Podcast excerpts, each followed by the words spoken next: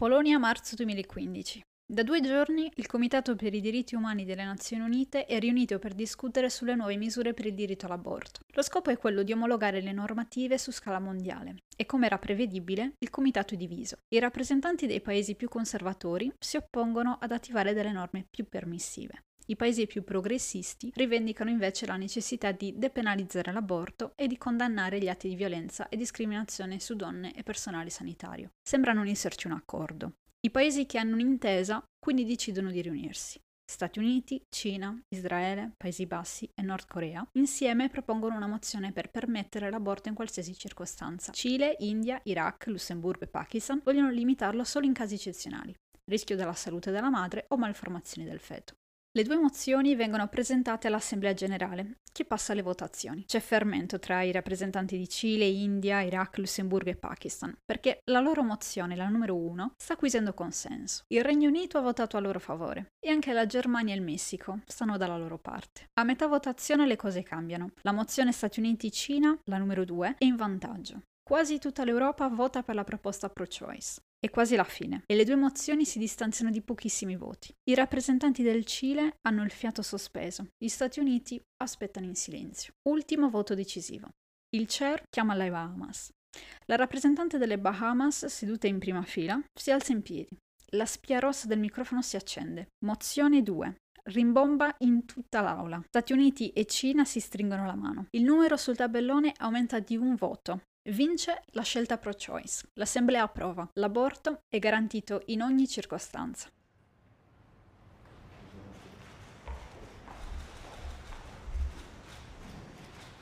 Today is a, uh, it's not hyperbole to suggest a very solemn moment. Today, the Supreme Court of the United States expressly took away a constitutional right from the American people that it had already recognized. Non hanno limitato un diritto costituzionale, l'hanno semplicemente portato via.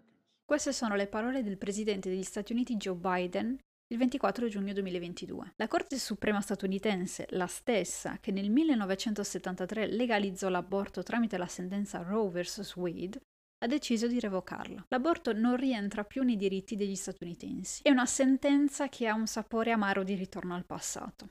Gli slogan Nostro il corpo, nostra la scelta, mai più affiorano tra le strade americane e sono gli stessi che accompagnavano le marce degli anni 70. Sembra che ci sia stato un salto temporale, un vuoto tra passato e presente ed è come se questi 50 anni di diritti conquistati non fossero mai esistiti. Lo slogan Non torneremo indietro è stato cantato nelle marce e anche se tra il 2022 e il 1970 sembra esserci effettivamente un filo conduttore, le cose sono cambiate. Oggi la Corte Suprema statunitense è composta da 6 conservatori su 9. Le procedure cliniche dell'aborto sono diventate molto più sicure e il 2022 è ben diverso dal 73 su vari fronti. La scelta non è popolare. Infatti, mai come oggi il diritto all'aborto è sentito in America. Due terzi degli americani era a favore della Roe vs. Wade e il 57% afferma che l'aborto deve rimanere diritto riconosciuto. Ma allora come siamo arrivati a questo punto? Il discorso sull'aborto verte su tre punti. Religione, diritto alla vita del feto, salute della donna. Quando parliamo di religione, ci riferiamo quasi sempre al tentativo di imporre la propria religione sugli altri, trovando la massima efficacia attraverso la legislazione. Parlando di diritto alla vita, in un paese come gli Stati Uniti, che possiede il più alto tasso di mortalità infantile tra i paesi industrializzati, appare scarso l'interesse alla vita dopo la nascita, quando il lavoro diventa più complesso e c'è bisogno di agire con delle politiche trasversali di interesse economico, culturale e sociale. Per quanto riguarda la salute della donna, con i metodi attuali, l'aborto è sicuro e statisticamente è più sicuro del parto. Secondo il CDC, infatti, nel 2018 il tasso di mortalità per l'aborto era di 0.41 contro il 17.4 per le donne che avevano partorito. L'avrete già sentito dire un milione di volte. Togliere il diritto all'aborto non significa eliminarlo, ma renderlo meno sicuro. Questo si traduce, in primo luogo, nella criminalizzazione delle donne e del personale sanitario che presta assistenza, e in secondo luogo nella trasformazione della gravidanza e della maternità da scelta di vita a punizione. La punizione avviene di fatto per la colpa di possedere un corpo in grado di portare avanti una gravidanza. In pratica la colpa è quella di essere nati con un utero. Entrando in questo nuovo scenario, Chiunque possieda un utero e rimane incinta di un'altra persona sotto qualsiasi circostanza ha il dovere morale e legale di passare nove mesi di gravidanza e vivere l'esperienza del parto, anche se non lo vuole vivere. Si perde di conseguenza l'autodeterminazione della persona e l'autonomia corporea, cioè la piena sovranità sul proprio corpo. È illegale obbligare la donazione degli organi perché i cadaveri hanno un'autonomia corporea anche se non hanno più alcuna funzione vitale. Una donna che scopre di essere incinta proprio per il fatto di esserlo perde per nove mesi la sua autonomia e il suo corpo vivo diventa allo stesso tempo incubatrice e proprietà dello Stato. Nel Wisconsin i tribunali minorili hanno il potere di prendere in custodia un feto, praticamente una donna incinta, per proteggerlo, detenendo e obbligando ai trattamenti oltre 400 donne ogni anno. La narrativa che spesso accompagna l'immagine della donna che sceglie di fare un aborto è quella della donna libertina, scalpestrata, che si è divertita e che non vuole prendersi le proprie responsabilità. Il contesto è più ampio. Perché tra le donne che si rivolgono per un aborto ci sono anche quelle che hanno avuto o hanno in corso un aborto spontaneo. In un contesto dove l'aborto è illegale o riconosciuto in maniera restrittiva, anche per una donna che ha avuto un'interruzione anticipata di gravidanza, mancherà l'assistenza medica necessaria e questo mette a rischio la sua vita e la sua fertilità futura. Sembra un caso ipotetico, ma è già successo. In Irlanda, nel 2012, Savita Halapanavar si era rivolta ai medici per un aborto spontaneo alla diciassettesima settimana. Il feto non avrebbe avuto alcuna possibilità di sopravvivere, ma a Sevita viene rifiutato il trattamento perché il battito cardiaco era ancora rilevabile. Dopo due giorni, Sevita sviluppa sepsi e per complicazioni muore pochi giorni dopo all'età di 31 anni. Anche se Sevita stava morendo, i medici continuavano a monitorare il battito cardiaco del feto. Non hanno agito per paura di ripercussioni legate all'ottavo emendamento della Costituzione.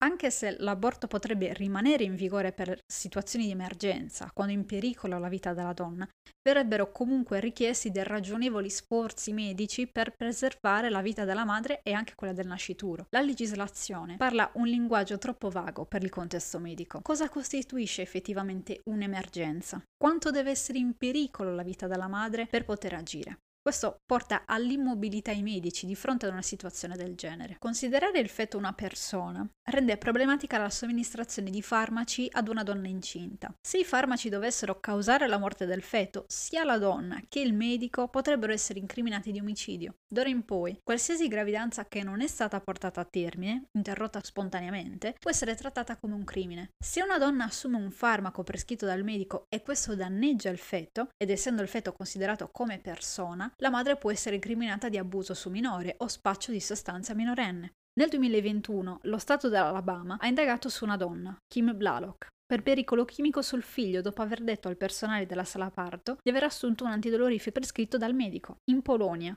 alle donne che viene diagnosticato il cancro in gravidanza viene negata la chemioterapia perché i farmaci potrebbero danneggiare il feto. Questo mette la vita della madre in secondo piano ed appare un controsenso in particolare in quelle fasi della gravidanza che non rendono il feto in grado di sopravvivere fuori dall'utero.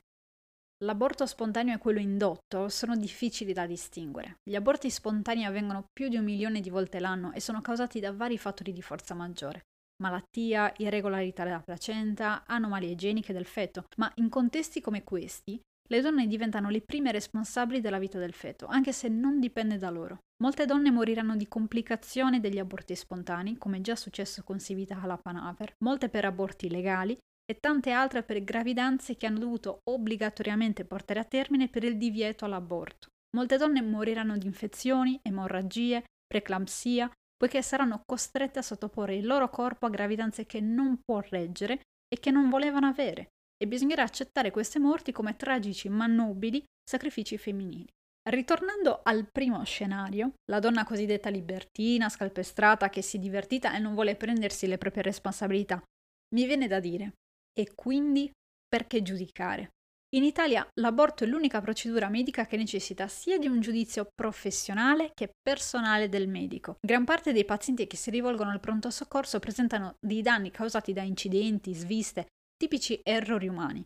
Cosa dovrebbe fare un medico di fronte a una persona che ha bisogno di cure e ha causato un incidente stradale perché guidava a 100 km h in una strada con il limite 50? Guardarlo e dirle peggio per te, sei un assassino e di fronte ad un altro che è in coma etilico perché ha fatto festa fino a tardi il giorno prima, non curarlo perché ha esagerato. È impensabile e moralmente scorretto. Eppure questo è quello che succede con l'aborto. La legge esiste, ma per supporto ai propri ideali, il medico può rifiutarsi di eseguire una procedura medica riconosciuta dalla legge. La situazione che ora ha l'America è la stessa che abbiamo noi in Italia da anni. In metà del paese l'aborto non viene praticato, oltre il 60% dei medici sono obiettori di coscienza e in alcuni ospedali l'obiezione è pari al 100%. Chiediamoci veramente se esiste la legge 194. Lo slogan non torneremo più indietro, in fondo è inadeguato. Il futuro che si presenta è diverso dalla realtà degli anni 70. La ragione è che il mifepristone e il misoprostol continueranno ad esistere anche se illegali. Esistono associazioni come Aid Access di Rebecca Gompertz che fornisce assistenza medica alle donne per via telematica in tutto il mondo e spediscono per posta i due farmaci dopo il consulto medico. Il problema maggiore per una donna è l'ampia sorveglianza della nostra epoca. Se si rimane incinta, il primo a saperlo sarà sicuramente il telefono. Il web è una meticolosa rete di tracciamento e i governi potrebbero utilizzare le cronologie, i dati di localizzazione, pagamenti e informazioni sensibili delle app per il controllo del ciclo per provare le cause dell'interruzione di gravidanza, accusando e di fatto perseguitando le donne. Per evitare di infrangere la legge, già da tempo molte donne decidono di viaggiare verso altri stati americani per poter avere un aborto più sicuro. Questo crea disuguaglianza tra classi sociali, tra donne che hanno le risorse economiche per farlo e donne che non potranno farlo. Chiedersi se rendere l'aborto legale è giusto o no, se è morale o meno, sono domande a cui è già stata data una risposta negli anni 70.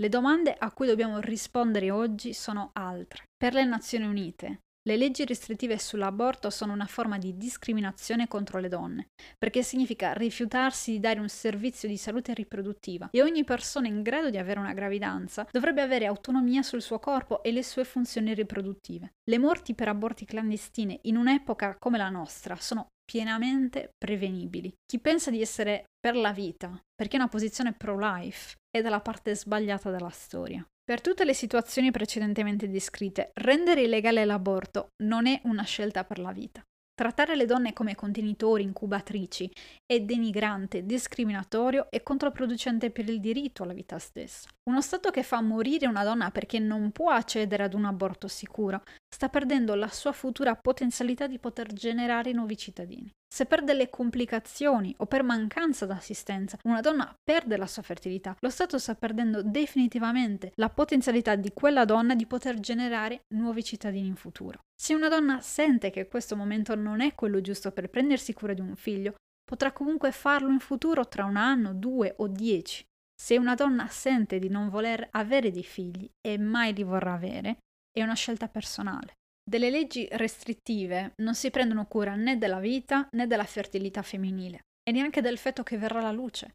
Le bambine che nasceranno in futuro non avranno il diritto di abortire neanche di fronte ad una violenza o a un incesto. L'iperprotettività che la legge le rivolgeva nell'utero svanisce nel momento in cui arriveranno nel mondo. È paradossale, eppure questa è la realtà che si prospetta a noi donne e alle nostre figlie che verranno.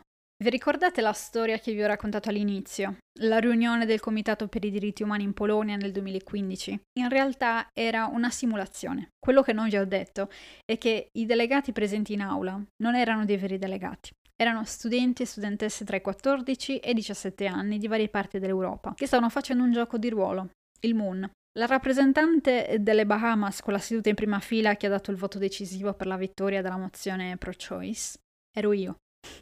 Se ai giovani fosse data più opportunità di agire, di intervenire attivamente nelle politiche che ci riguardano, le cose sarebbero diverse.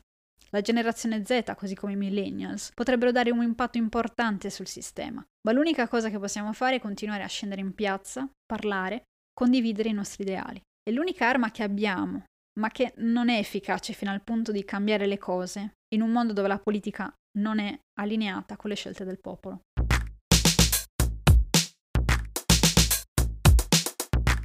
Io sono Eleonora Carrus e questa era la terza, sì, sì, la terza eh, puntata della serie Extra. La serie Extra è una serie parallela alle stagioni dove di solito eh, parlo di temi più leggeri, non in questo caso. Il tema dell'aborto era un tema che da tempo volevo trattare, purtroppo c'è stata eh, l'occasione giusta per farlo. Se vi piace il podcast potete sostenerlo lasciando un commento, mettendo una recensione sulla piattaforma sulla quale ascoltate il podcast e potete iscrivervi alla pagina Instagram. Grazie per l'ascolto Alla prossima.